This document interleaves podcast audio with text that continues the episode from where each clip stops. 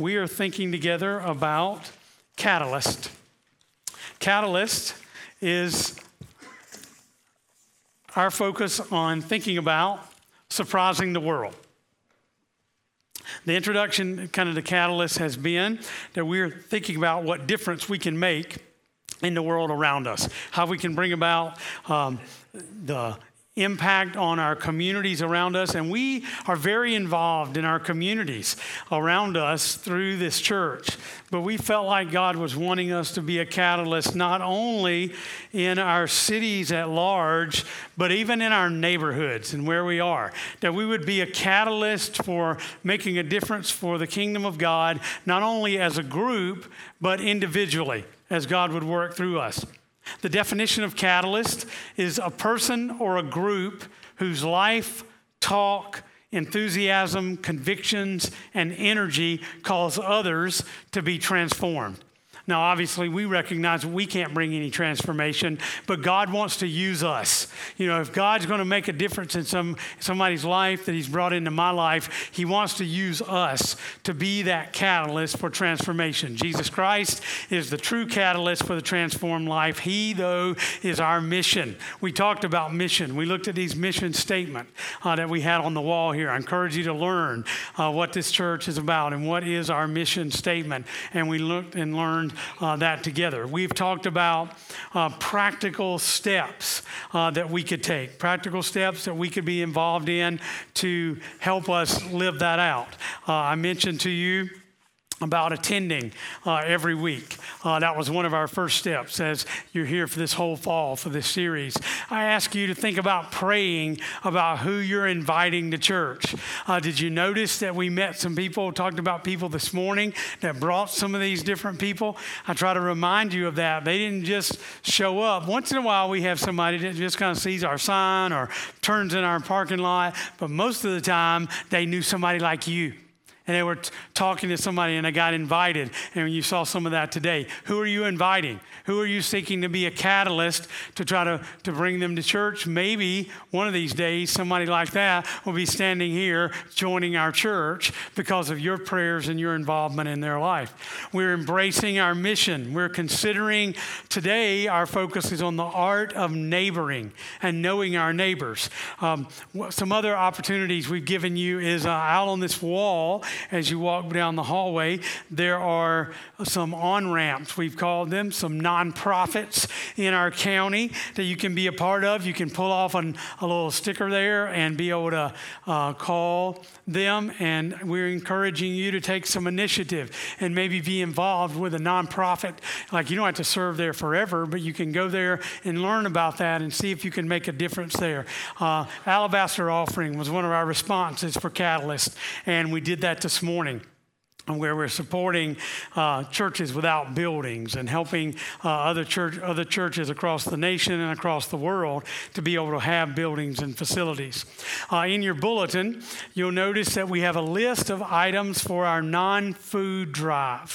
What we're doing is that during October, we are collecting items that we can offer to many of our nonprofits to help them with items that they can't get from that clients or people that they're involved with can't get through a pantry or through a link card or some kind of food stamps. So we made a list of things people can't get through that, and we're going to try to provide many of those items. You'll see white items, toilet paper, hygiene, things like that, and we encourage you to be creative about that. So we're trying to kind of fit a specific need that can be happening all over our county. In the days ahead, after Sunday, you will see tables lining the hallway down there, and you can bring your things all throughout the month, and then we'll deliver all those things to those nonprofits. Operation Christmas Child is an opportunity to respond. You'll be able to see those boxes. There'll be a whole stack of them in the foyer probably in a couple of weeks. Turkey giveaway is on November 17th. It's one of our favorite days. We give away turkey dinners door to door. We usually have 100 plus volunteers, so I invite you to mark your calendar and get your jacket. Usually a little cold that day, but we've delivered in the snow snow, we delivered in a hot day, whatever it is, we're going to be delivering that day. So I encourage you to be a part of that, November the 17th, that Saturday morning. And then the all-church Thanksgiving dinner is on Sunday evening, November the 18th. You'll be hearing more about that. So what is the art of neighboring? When Jesus was asked to sum up everything in one command, he said, love God with everything you got. He said, love God with all your heart, soul, mind, and strength. That's everything we are. It's a part of our mission statement, love God. But then he says to love God and. I always love it when Christ says and. You know, he didn't just say, I want you to have affection for God. I want you to feel God. I want you to love him. I want you to go to church. He said, and love your neighbor. Love your neighbor. You know, sometimes we've taken that idea, a simple idea, and made it kind of into a nice Christian saying or bumper sticker. Or a way, you know, what if Jesus really meant for you to put into practice loving your neighbors? They wasn't just talking about generally. You know, sometimes we noticed as we were preparing for all this, we're going to do 3 weeks together here. We noticed that a lot of people like to say, well, he wasn't really talking about your neighbor. You know, he's just talking about kind of loving people in general. Well, how can you love anybody if you don't love your neighbor? Surely he included those people that live around you and that neighborhood that you're a part of. I don't think there's any accident that you live in the neighborhood you live in. Amen?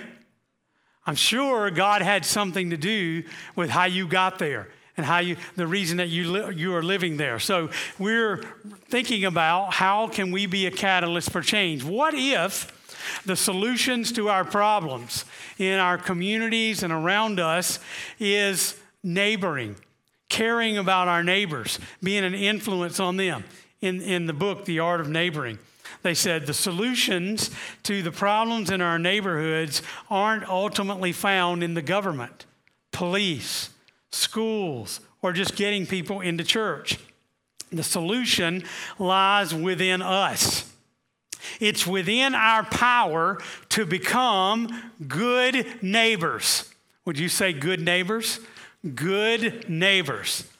To become good neighbors, to care for the people around us, and to be cared for by the people around us. There really is a different way to live, and we are finding that it's actually the best way to live. So we can see what Jesus is asking of us. He is asking us to think about getting out of the box. You remember the box? We spent 3 weeks preaching together.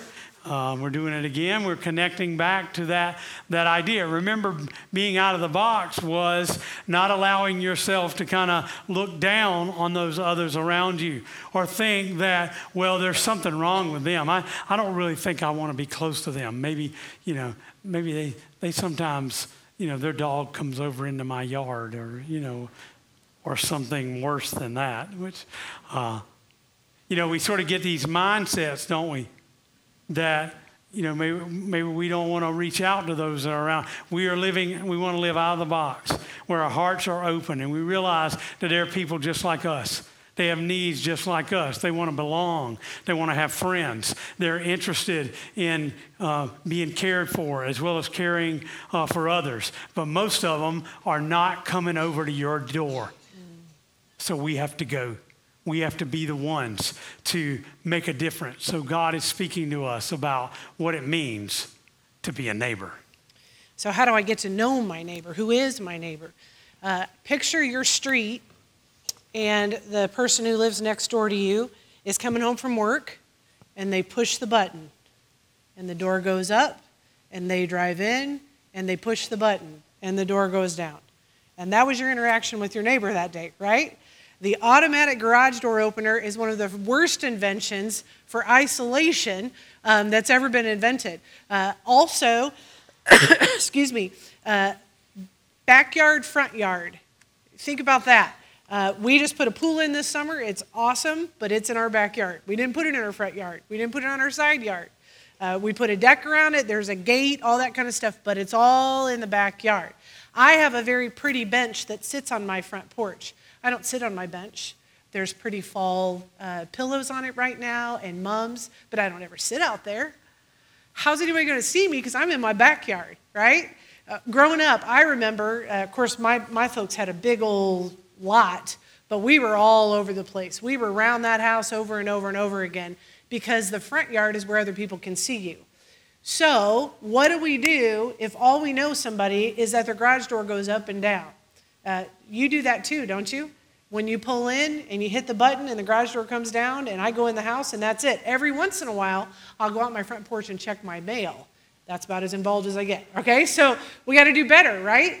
And so we got to figure out who are these folks living next to us. So there's a new thing that I like to refer to as the suburban map legend. Okay, so let's look at a few of these. This helps us to understand who lives in our neighborhood, right? So here's a suburban map legend. Now, it actually might be a minivan map legend, but anyway, that was a good car joke if you didn't get it. That was a good one. All right, the dad likes basketball, okay? So we know that right off the bat. The mother likes to shop and likes her cell phone.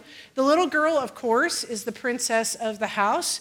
The little boy likes to play soccer. They have a new baby, and they have a dog and a cat. All right, that's what I know so far about this family. So it's kind of a map legend for me, all right? The next one,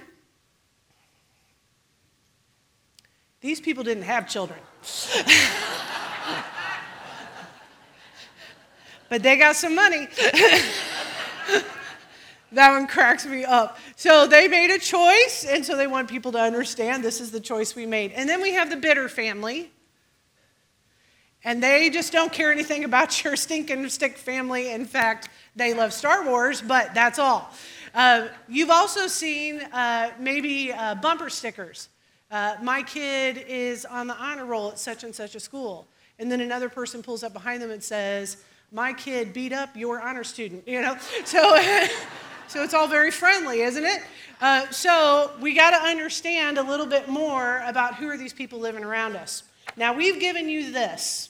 It's been in the bulletin the last 2 weeks. It'll be in the bulletin again the week before we do these neighboring nights. So it'll be in on the 14th for the 21st. October 21st is the next neighboring night. It'll be in October 28th for November 4th, which is the third neighboring night. The book that we've been studying called The Art of Neighboring, this is kind of where we got this idea. They call this paper the Chart of Shame. Okay, we call it a block map, but the Chart of Shame, the reason they call it that is, you know, if you've been trying to fill this out, letter A is the names of the people that live around you. They surveyed people who were trying to do this, and they found that only 10% of the people working on a block map were able to put all 8 houses' names. Only 10% were able to do it. Chart of Shame. Letter B is, what can I know about somebody that involves more than me just standing on their driveway, or standing on my driveway looking at them? So it's more than what color car they drive, or how many kids they have, or if they like yellow flowers on their front porch. It's got to be more than that. Only 3% of people could fill out letter B on this. And letter C is something even deeper still. What maybe are this person's hopes or dreams? How long have they been married, and how is that going? What's going on with their kids, and how maybe could we be praying for them? Letter C, only 1% of people could fill out. So I will tell you, we've been working on ours. Do you know why? Because I work here. That's how committed I am to this, Pastor. Because when we come up with these kind of ideas, we look at each other and say, if we're going to ask everybody else to do this, we got to do this. So this, the first time I sat down with it, was most definitely the Chart of Shame, because I did not do a very good job on it. I will tell you, because of last week, it's much better. I'll tell you a little more about that in a few minutes. So Jesus gives us this invitation. The scripture encourages us about understanding what he has asked us to do. So he says he has this conversation with a lawyer. Last week we looked at Matthew 22 where he offers this teaching, and now we see somebody else repeating it. Notice in Luke 10:25, on one occasion, an expert in the law stood up to test Jesus. Teacher, he asked, what must I do to inherit eternal life? What is written in the law, he replied. How do you read it? Jesus asked. He answered, this is the lawyer saying, love the Lord your God with all your heart and with all your soul and with all your strength and with all your mind, and love your neighbor as yourself. Jesus said, you have answered correctly. You learned the mission statement. You know what the commands are. And then Jesus replied, do this and you will live. Love God with everything and love your neighbor. Do that and you will really be living. So he's encouraging us. He's got this invitation for every one of us to respond, a call for us to be a part of reaching out and loving our neighbor. Paul says in Galatians 5:14, for the entire law is fulfilled in keeping this one command. What's the command? Love your neighbor as yourself. I left the whole line blank so you could write that in. Love your neighbor as yourself. Say it out loud. Ready? Love your neighbor as yourself. That's his encouragement to us. Does he really mean that? Does he really desire us? He's wanting us to understand and to learn what he has to say. The scripture continues. Love your neighbor as yourself. So picking up Luke 10, verse 29, the parable of the Good Samaritan. But he wanted to justify himself. Remember, that's the expert of the law, so we kind of flash back to the original question he asked. So he asked Jesus, who is my neighbor? In reply, Jesus said, a man was going down from Jerusalem to Jericho when he was attacked by robbers. They stripped him of his clothes, beat him, and went away, leaving him half dead. A priest happened by to be going down the same road, and when he saw the man, he passed by on the other side. So too, a Levite, when he came to the place and saw him, passed by on the other side. But a Samaritan, as he traveled, came where the man was, and when he saw him, he took pity on him. He went to him and bandaged his wounds, pouring on oil and wine. Then he put the man on his own donkey, brought him to an inn, and took care of him. The next day he took out 2 denarii and gave them to the innkeeper. Look after him, he said. And when I return, I'll reimburse you for the extra expense you may have. Which of these 3 do you think was a neighbor to the man who fell into the hands of the robbers? The expert in the law replied, the one who had mercy on him. Jesus told him, go and do likewise. So looking at verse 29 there, the expert of the law, a lawyer, asks these questions, gets the answer. So he asks the next question, and it's exactly what you and I would have asked. Where's the loophole? How do I get by without doing this, but I'm not blameworthy while I get by with it? What exactly can I do to be just enough, but not too much that I'm uncomfortable? It's exactly how I would have reacted. It's probably how a lot of us would have reacted. One of the keys to this particular story is the Jews that he was speaking to, that Jesus was sharing this story with, were excellent next-door neighbors. They were great because the people who lived next door were probably their family, but they were other Jews. And so they took great care of Jerusalem, who was right next door to them. What they didn't do so great was Judea and Samaria and the ends of the earth. Fast forward 2018, we're kind of the opposite of that. We see the big hole and we say, okay, as an entirety, the world is our neighbor, and so we're going to help them. We're going to gather food. We're going to work at nonprofits. We're going to put money into benevolence fund. We're going to help people. It'll be great. What we fall short on is, how's our next-door neighbor? So Judea and Samaria and the ends of the earth are looking pretty decent. But how's Jerusalem? How's that going right next door? So how can we become a better neighbor right next door? So Jesus tells us about this man who's on a road, seemed like a dangerous road. He's a Jewish traveler, and he was attacked by a group of robbers. He was not only robbed, but he's beaten, brutalized, left bloody, torn clothing, laying, dying on the side of the road. I mean, what would you do? What would you do if you saw that? Pastor, that reminds me of a story like in Kid Zone. So a teacher is teaching her little bitty kids, and she's sharing the story of the Good Samaritan. So she's going through all of it. Oh, she's sharing the story, going real deep. He was bloody. He was on the side. There was dirt in all of his wounds. He didn't have any Band-Aids. It was terrible. They even stripped him naked. There's just on and on. All the kids are just, gross, gross, gross. And so at the end, she says, what would you do? What would you have done? And so it's silence, crickets, because all those kids are just grossed out at the story from the Bible, until one little girl speaks up and she says, I think I'd throw up. That might be us, right? Yeah. Well, Jesus gives us some example of what exactly happened. He says, first of all, there was a priest. This priest was probably a priest that worked in the temple, probably on rotation. Many times there would be groups of priests that would live in Jericho and would make their way up to Jerusalem. This scripture says he was going down, so he's probably coming back from working his rotation in the temple, and he encounters this man. He's not expecting to see him there, laying beaten along the side of the road. And the scripture says that he evaluated the situation and passed along on the other side. Now, we don't know why. Jesus doesn't give any judgment on him. He just says he passed on the other side. Maybe he didn't want to be contaminated. I think there were rules about priests being able to serve in the temple if they had touched a dead body or had gotten this blood on them. You know, it reminds us that helping other people can be difficult, can be dangerous. It can create situations for us when we're trying to help others. Maybe he thought somebody else more qualified will happen, or thought, well, I'm a priest, I'm not a paramedic. And so he made his way along. The second guy Jesus tells us about is a Levite. One that wasn't a priest, but he served in the temple, was a worker and helped there. He didn't respond properly either. He went along on the other side. Maybe he was fearful for his own safety, wondered if those same attackers were still in the vicinity there, but he didn't stop. And most likely, he could have afforded to stop. Priests and Levites would have been a little bit wealthier in that time and been able to help others. But we don't recognize that these guys were bad men. They just were too busy.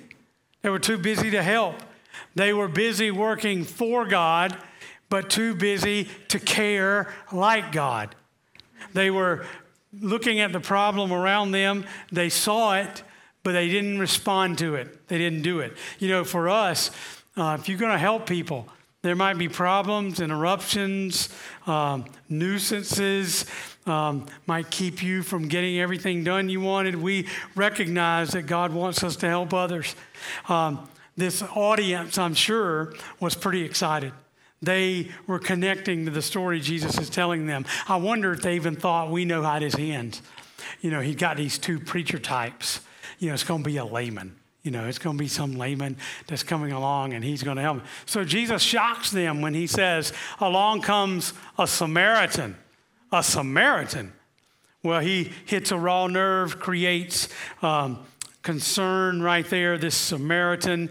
Samaritans were not liked by the Jewish people. They were a mixed race. They were descendants of people and nations that had come against them, that had brought them into captivity. They were hated by the Jews. The Jews were like, we're pure blood, but we don't really like these Samaritans. They're sort of like terrorists. We don't want to have anything to do with them. So the modern day equivalent would be like a terrorist. The Good Samaritan, you know, they would never, the Jewish people would never say anything like the Good Samaritan. There would be no such thing as a Good Samaritan, the way that we say it. They saw them. So Jesus gets their attention by bringing him up. And what does he do? We see this Samaritan and recognize that he takes care of this man. He puts him on his own donkey. He took pity on him.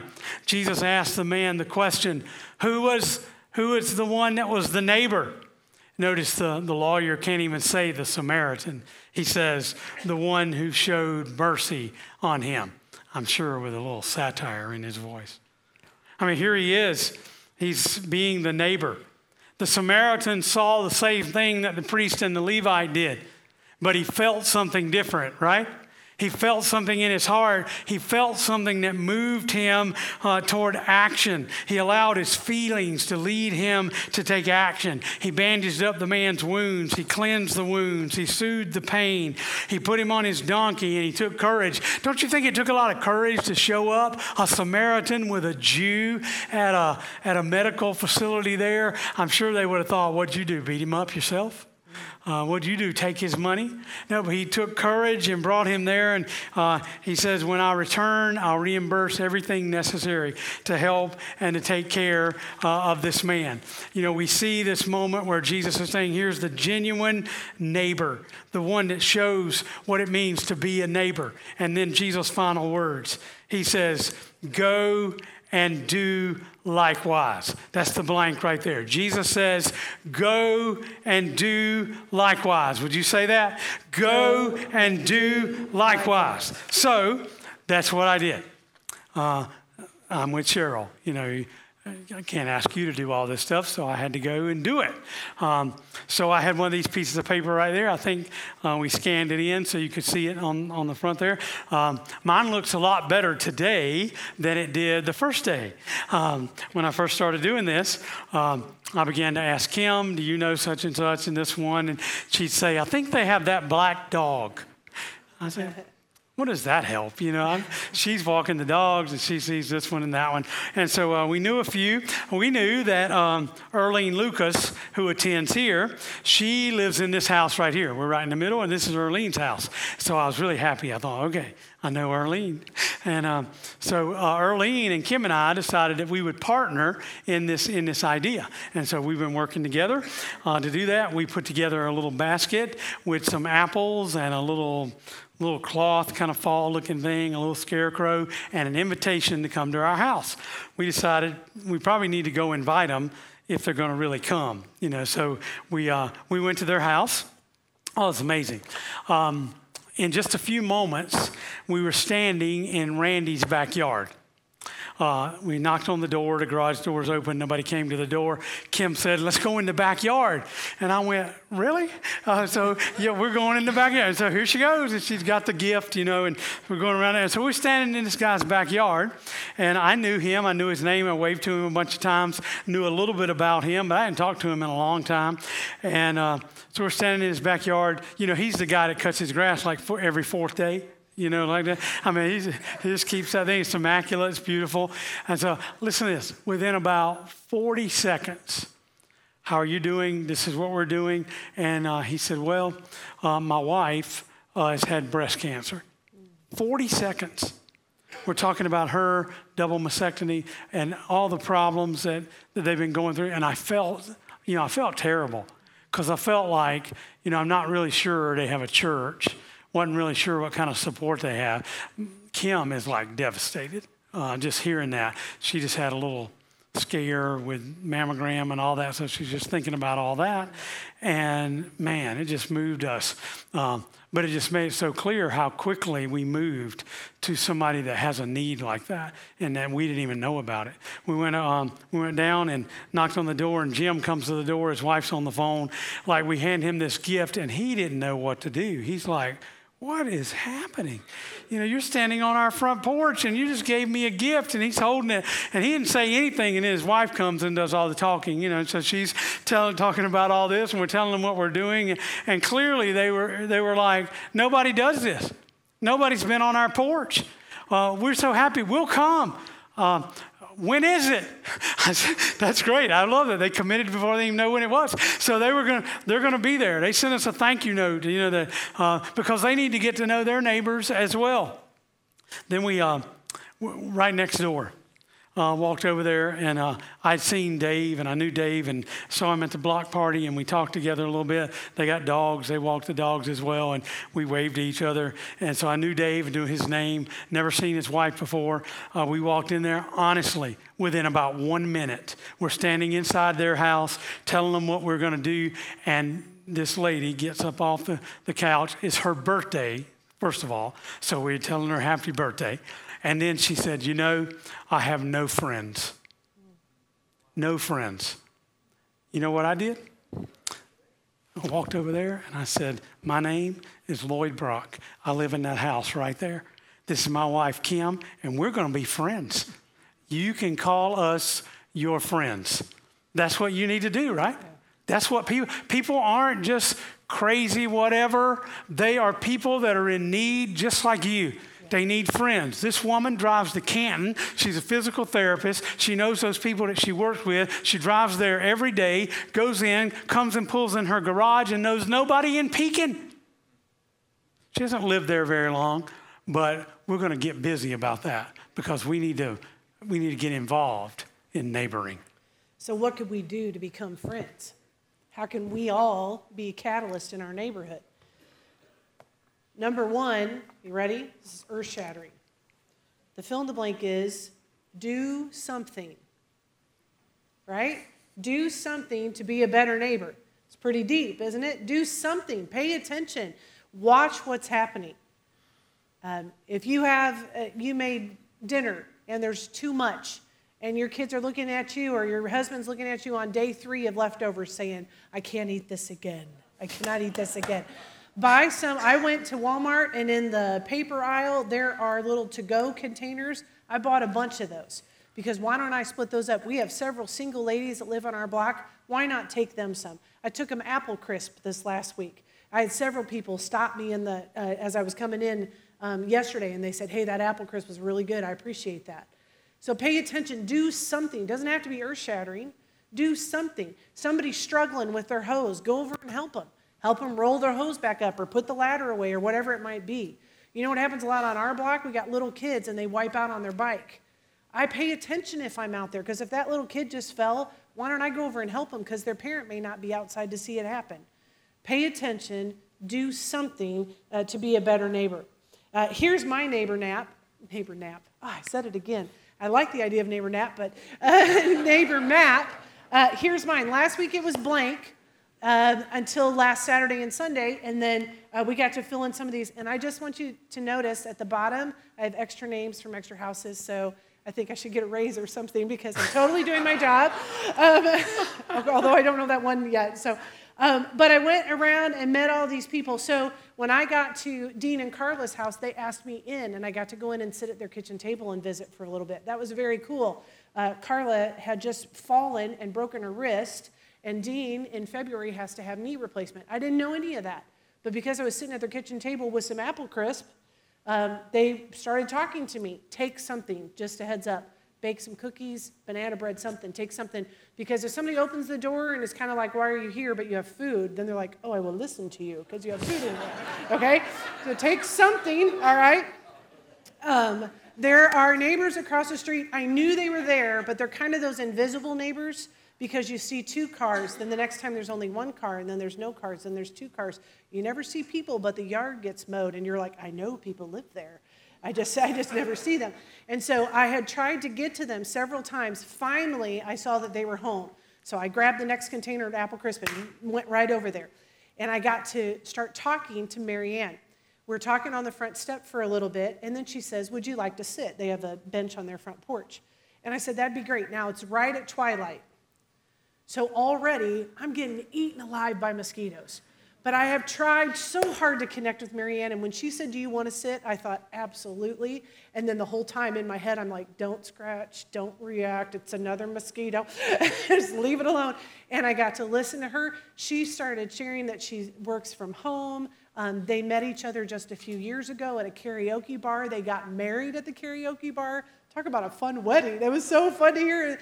And then she says, and my husband is a paranormal investigator. And I said, I don't even know what that means. So, so she started telling me about that. I took each family a little card that had our address, like our return address label on it, our names, and then I put Cheryl and my cell phone number and my cover story.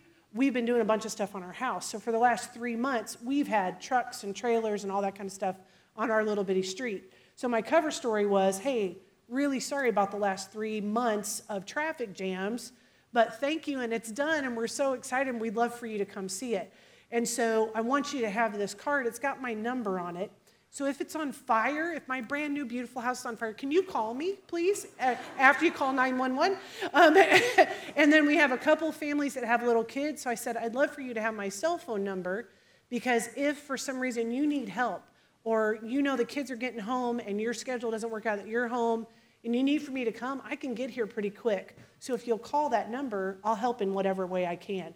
So I'm trying to start this whole idea of maybe someday they might be willing to share their number with me, which would be very cool. But I had to do that first, you know.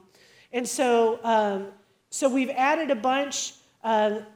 Actually knowing someone's name could cause you to have affection for them, right? So if I don't know their name, if I don't know anything about them, it's going to be very difficult for me to, I might say that I love them.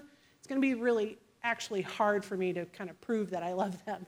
And so I need to learn their name. I need to learn something about them. So that's what we're trying to do. That's what we're about. Number two, change our mindset. Mindset is that blank. Change our mindset towards our neighbors and neighboring. So I've been thinking about these two words, respond and react. We can change how we respond, which means to answer in word or action, or react, which means to act in opposition to others without being heroic. So, am I responding to my neighbors or am I reacting to my neighbors? So, bad stuff happens sometimes in your neighborhood, right?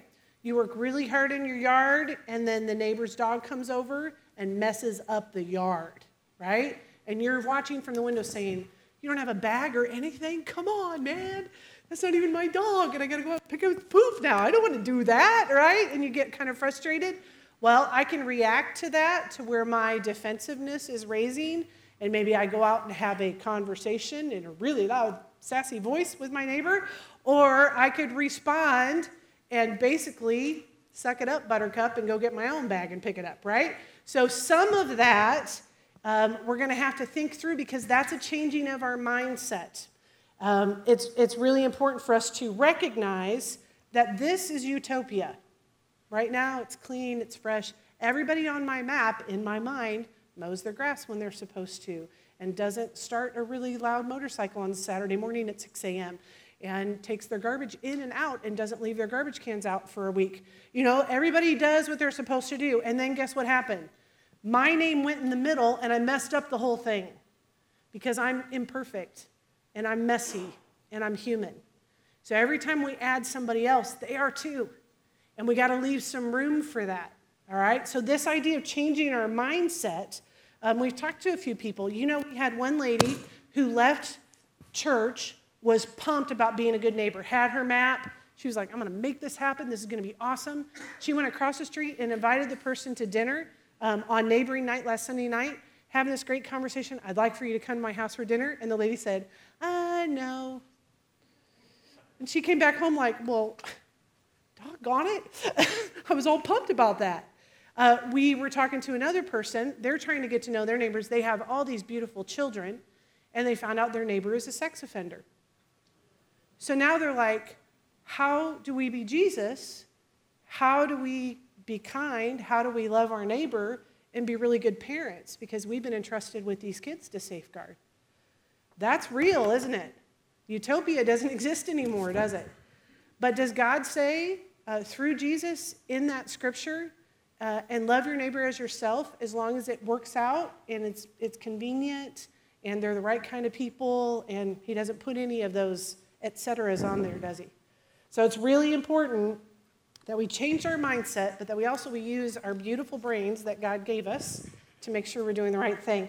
Then number three, create a neighboring movement. Let's surprise the world. Get buy-in from other believers. That's that blank there.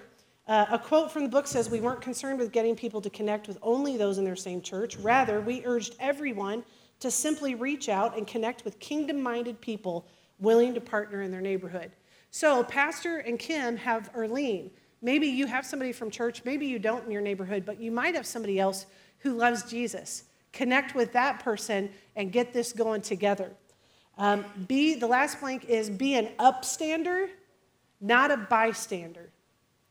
Did you know on June 24th, 1978, So that's within my lifetime. I'm 49 years old. This is my lifetime.